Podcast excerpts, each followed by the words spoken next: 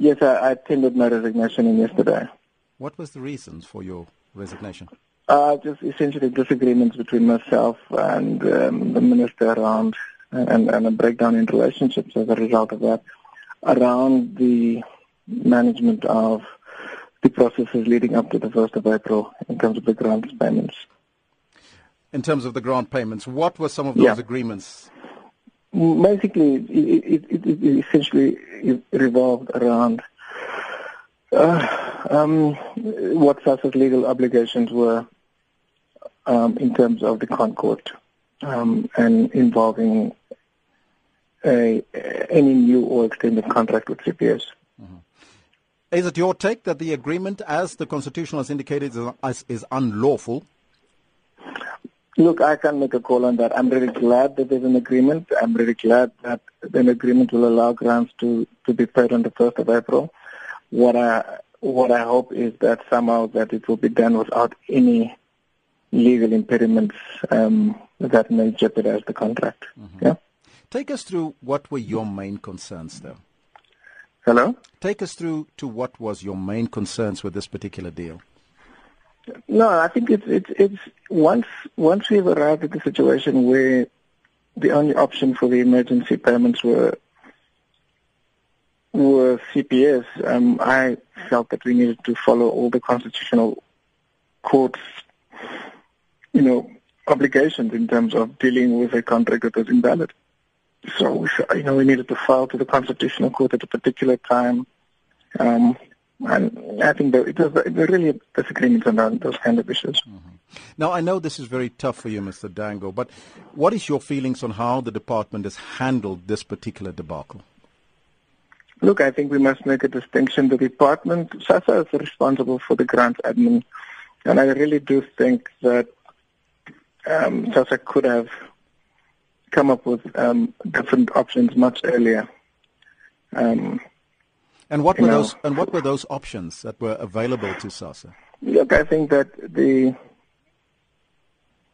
you know, with with the illegality of the previous contract um, being known, we should have looked at options that excluded CPS, um, long-term or short-term. Um, but that being said, if that was the only solution available, um, given the crunch time, then we should have just stuck to what we needed to do to comply legally, and, and that wasn't always being done. Yeah. Now, we've we've also heard from the post office that they were willing to assist and there was other options available. Uh, are, are you convinced that CPS was the only solution in the short term? In the end, you know, after looking at the six options, I think, given the time frames that we were in, perhaps, um, I'm not sure what the communication between the SASSA and, and, and, and the the post office world. um, but I do think that the post office and post bank would have been viable options in the long term. I'm not too sure about the short term. Yeah. Now, a deal has been reached with SASSA and the department as well as uh, Paymasters. Uh, can you divulge some of the details of that deal? I can't. I wasn't part of the party to the negotiations. Are you convinced, though, that on the 1st of April, uh, the uh, uh, recipients will receive their money? I think we, with the contract being, with an agreement being struck, I think they're a long way to getting there. I think it's just the getting the the sort of go ahead from National Treasury, but I think this getting the agreement puts um, it's something that really puts um, takes a lot of fear out of that component. You know, one of the big fears was that CPS would not agree to terms around pricing and um, um, but it appears that that has been done. Yeah. But the next step would be now to get uh, almost like the constitutional uh, constitutional court overturning their, their first verdict that this this deal was uh, unconstitutional and unlawful. That is that is a, that is a big threat. Yeah.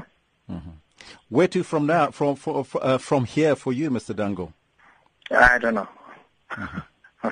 Mr. I have no more. I can't comment on that. Yeah. Uh, and what did the minister say about your resignation? That's the thing. I'm surprised that the thing broke on Facebook um, in the way it has. um, I don't even think she's received the letter yet. Hmm. Yeah. I sent it yesterday to her chief of staff. Uh, you know, I don't know if he's given it to her. What if they don't accept your resignation? I don't think that's going to be an issue. Mr. Dangor, I thank you so much and best of luck to you.